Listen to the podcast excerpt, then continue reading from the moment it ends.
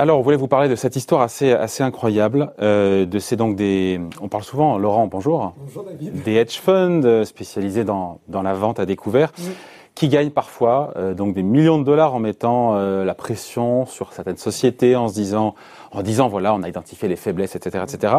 Et ben voilà, on a un contre-exemple, c'est assez rare quand même pour ne pas passer à côté. En ce début d'année, ça se passe aux États-Unis et plusieurs fonds qui se sont fait prendre un peu à leur propre jeu par des investisseurs particuliers, c'est ça. Oui. Oui, et c'est assez incroyable parce que... Et en même temps, on va voir que l'histoire est peut-être un peu plus complexe. Et en tout cas, elle brasse beaucoup des thèmes qu'on a abordés sur la vente à découvert, sur les hedge funds, sur le high frequency trading et effectivement sur les nouveaux courtiers à la Robinhood. Ça, c'est vraiment un condensé de tout ce qu'est le capitalisme boursier américain en ce moment. Voilà, et donc on part, on traverse, on franchit l'Atlantique, on va aux États-Unis et on parle de GameStop. GameStop, c'est des jeux vidéo, c'est la distribution de jeux vidéo. Exactement, ça parlait pas forcément à l'investisseur français moyen. D'ailleurs, moi, j'ignorais, j'avais même oublié que c'était notamment la maison mère de Micromania, qu'on connaît peut-être plus en France.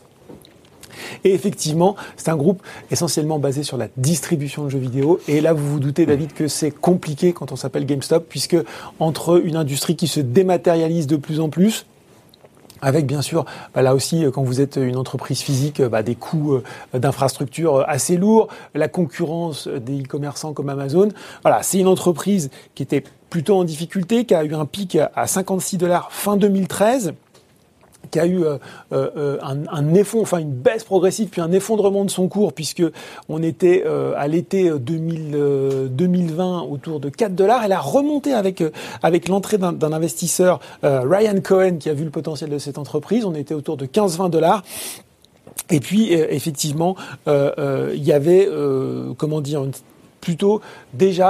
ce rebond qui avait été anticipé, mais qui n'est rien comparé à ce qui s'est passé ensuite. Oui, après, les performances, elles sont carrément à 4-0. On va en reparler, oui.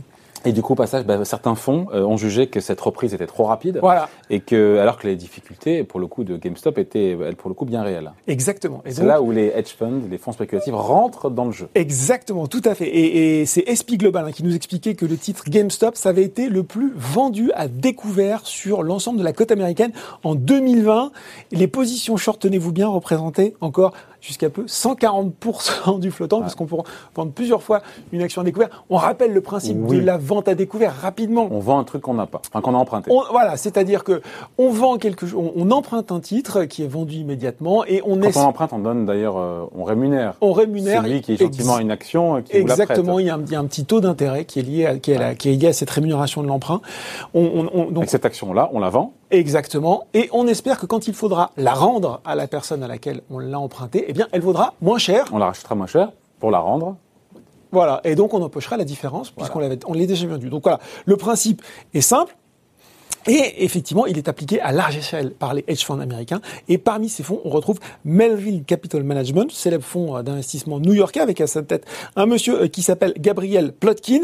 Visiblement, dès 2018, ils étaient en position vendeuse sur GameStop et ils ont continué jusqu'au début de cette année où les choses se sont singulièrement corsées. Ouais. D'autant que quand ça marche, en tout cas c'est très rentable, il faut quand même l'expliquer, ça, oui. Quand ça marche ce type de truc, la vente à découvert, c'est très... dollars, on gagne des millions de dollars. Mais parfois, les hedge funds peuvent se faire prendre, c'est assez rare quand même, à revers par le marché, et ça peut coûter cher. Il faut revenir, c'est un peu loin, en 2008, avec l'affaire Volkswagen. Oui, l'affaire Volkswagen, on va l'évoquer rapidement, mais il y avait aussi également un grand mouvement de vente à découvert sur Volkswagen, sauf qu'on s'est rendu compte à un moment qu'il y avait beaucoup moins de titres en circulation qu'on ne le pensait, donc il a fallu racheter ces positions, car oui, quand le titre remonte, finalement, les pertes que vous générez s'alourdissent, vous devez faire ce qu'on appelle un appel de marge, c'est-à-dire refinancer votre position, ça coûte très cher, et donc le plus simple est de racheter l'action, ce qui alimente la hausse du cours, et ce qui alimente parfois des hausses folles du cours, et c'est ce qui s'est passé là sur GameStop, sauf que ça vient effectivement, et vous l'avez dit, d'un point de départ assez inattendu. Alors vous connaissez Reddit, c'est pas forcément le réseau social le plus connu en France, c'est un réseau social assez ancien, plutôt turbulent, on y parle de tout et de rien. On s'échange des infos parfois très précises entre des insultes, des mimes, des histoires drôles. Et à un moment, il y a quand même un forum sur Reddit qui s'appelle Wall Street Bets, les paris de Wall Street, qui comprend quand même 2 millions d'utilisateurs et qui a dit, tiens, un jour, parce que finalement, ils sont aussi un peu geeks, ces traders individuels qui ont peut-être aussi découvert la bourse lors du confinement grâce à Robinhood. Et ils se sont dit, c'est quand même pas sympa pour GameStop, ces gens qui sont à découvert. Nous, on va acheter l'action GameStop. Et on va leur faire rendre gorge. Ils pouvaient voir les positions du fonds, notamment Melvin Capital, puisque contrairement à certaines positions vendeuses, ils avaient des puts, des options à la vente, Melvin. Donc elles sont déclarées auprès de la SEC, l'autorité. Donc on voit les volumes. Voilà, exactement. Donc ils ont pu voir ce qu'il y avait, ils ont pu voir qu'il y avait de gros volumes, et ils se sont dit comme ça, voilà, ils ont fait passer le mot. Écoutez, les gars. Finalement, achetons à la fois des actions, mais aussi des options. Et c'est là aussi c'est où on arrive à deux choses. Vous créez ce qu'on appelle un short squeeze, c'est-à-dire que finalement, en achetant ça, eh bien, vous avez le cours qui monte, et ce qu'on vient de décrire, les vendeurs qui sont obligés de se racheter dans la panique. Mais vous créez aussi ce qu'on appelle un gamma squeeze, attention David, c'est-à-dire que quand vous achetez des options, des calls, eh bien, les gens qui vous vendent ces calls sont obligés d'acheter les actions, ouais. Puisque ce sont des options. Mais il faut le dire, sont aussi, disons que ça explique ce phénomène de boule de neige pour effectivement aussi se hedger, couvrir leur position. Donc on a un effet boule de neige, un double mouvement qui fait monter le titre. Et oui, alors on va regarder le titre. Plus 18,5% lundi. Tranquille. Plus 91% mardi. Ouais. Plus 131% hier avec un titre qui s'échange désormais à plus de $300. Et puis, comme si ça ne suffisait pas. Ça fait 600% quand même en une semaine. C'est ça, si c'est plus, on est même plus, je crois que c'est 700, 800 maintenant. Et comme si ça ne suffisait pas, eh ben on a des gens comme Elon Musk qui font des tweets en disant GameStonk, un espèce de jeu de mots entre GameStop et l'action Stonk, voilà, pour dire. En fait, Stonk, c'est le mot un peu argotique pour dire stock, l'action. Ah, oui, donc voilà, c'est un espèce de. En gros, qui sont rentrés. Il y a quelques investisseurs institutionnels qui sont rentrés en lot pour continuer à alimenter cet engouement, cet enthousiasme complètement délirant. Comment on réagit pour le coup les hedge funds face à cette offensive? Qu'on trouve assez savoureuse. Hein. Alors c'est ça, et c'est peut-être cette partie de l'histoire qu'on va un peu démonter tout à l'heure. Effectivement, y a ce côté Robin des Bois, ça tombe bien quand on sait le nom du courtier, mais voilà, les petits actionnaires qui prennent à revers les gros fonds d'investissement. Et finalement, comment se comportent les hedge funds là-dessus ? Eh ben, ils ont essayé de tenir, et puis à un moment, en fait, ils n'ont pas réussi. Ils ont vraiment été pris à revers. Certains ont perdu des grosses paumes, exactement. Ouais. Melvin Capital, il a récemment annoncé une injection de 2,75 milliards de dollars de la part de deux investisseurs institutionnels, deux fonds, Citadel, retenez bien ce nom, renflouer. Oui, pour renflouer, et Point72, à tel point qu'effectivement, il y avait un autre fonds, Citron Research, et que ces deux fonds Melvin Capital et Citron Research ont annoncé qu'ils avaient fermé ces positions et que, a priori, je crois que voilà, parce que dans le cas de Citron Research, ils avaient une position annoncée la semaine dernière en achetant des actions autour de $90. Ils avaient parié que l'action descendrait à $20. Et boum, bim. Attends, pardon, je vous coupe, mais ça donne des idées quand même, parce que GameStop, il y a peut-être d'autres valeurs qui sont shortées à mort. Exactement, et ça explique même d'ailleurs une partie de ce qu'on a vu hier, même sur le marché français. Oui, je me suis posé la question. Hier, je regarde Boursorama et je vois Clépierre et Unibail. Eh oui. Et je vois plus 10, plus 15, plus 20. Je me dis, mais il n'y a pas d'annonce. Qu'est-ce qui s'est passé sur le confinement ? Oui.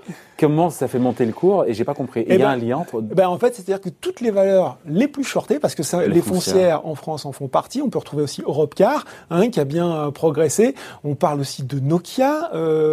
On profitait de cet engouement. Qui a dit ne pas comprendre la hausse du cours. Exactement. Et aux États-Unis, AMC Networks, qui est un réseau, lui a bénéficié aussi de cet engouement puisqu'il avait été identifié sur Wall Street Bets comme potentiellement une des valeurs les plus vendues. Et puis là aussi, il affecte le côté network de films et autres. Donc, il a pris, je crois, hier 289%. À tel point que justement certains courtiers, notamment Ameritrade, ont été obligés de mettre le holà et à bloquer un petit peu la mesure de restriction, notamment sur GameStop.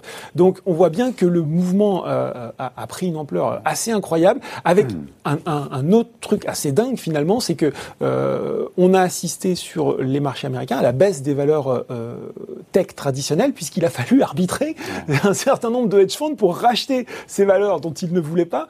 On a dû vendre des positions qu'ils voulaient.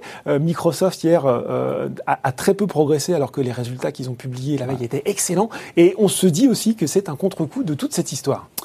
La conclusion, si on devait faire un résumé de ce qu'on se dit là, au-delà de se dire que pour une fois ce sont les petits actionnaires qui mettent une petite chic-note sur la tête des instis, des vendeurs à découvert, des fonds spéculatifs dont c'est le métier, quoi. Alors, c'est intéressant parce que depuis ce matin en fait, il y a un une autre son de cloche qui commence et une petite nuance qui commence à arriver. Déjà, on s'interrogeait sur ce qu'allait dire la SEC, la Securities and Exchange Commission, le gendarme de la bourse américaine. A priori, on peut pas dire grand-chose si un ensemble de gens décident d'acheter une action, ce qu'on appelle le pump and dump, mais là, c'est fait sans bénéficier d'informations privilégiées. Et finalement, vous dites, moi, j'aime GameStop, je trouve que cette société, elle est super, elle ne mérite pas ce qui lui arrive, je vais l'acheter. Si j'arrive à convaincre mon voisin et les 1000 personnes autour de moi... Il n'y a pas d'initié, il n'y a pas d'initié. Donc voilà. Par contre, ce que font remarquer, en fait, de plus en plus de gens ce matin, c'est de se dire, cette histoire de David contre Goliath, c'est peut-être un petit peu simple. Et peut-être qu'il y a de ça, effectivement, cette histoire de Reddit et les belles, mais peut-être qu'il y a aussi Goliath contre Goliath et cette espèce de côté un peu sympathique de Reddit pour faire une belle histoire. Pourquoi ? Beaucoup mettent en avant notamment le Robinhood, et on sait que le système de Robinhood pour se financer, c'est ce qu'on appelle, David, on a déjà parlé, c'est le payment for order flow, littéralement le paiement pour le flux d'ordre. Ça veut dire que des teneurs de marché, des market makers, payent Robinhood pour recevoir leurs ordres. Ouais. Et vous savez qui est l'un des principaux market makers de Robinhood ? Non. C'est une des branches du fonds Citadel dont je vous ai parlé avant, qui s'appelle Citadel Securities, qui achète à Robinhood ses ordres et qui peut ainsi... Quel intérêt là pour le coup pour le market ? Eh ben, ça lui permet alors. Le front running est interdit, c'est-à-dire cette capacité à faire des ordres avant vos clients, mais ça vous donne quand même un état des positions.